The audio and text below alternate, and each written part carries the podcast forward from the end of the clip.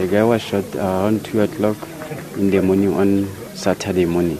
Then he was shot with three bullets, two in the legs, in the thighs, and the other one in the heart. And then his friend was shot from the back through the stomach.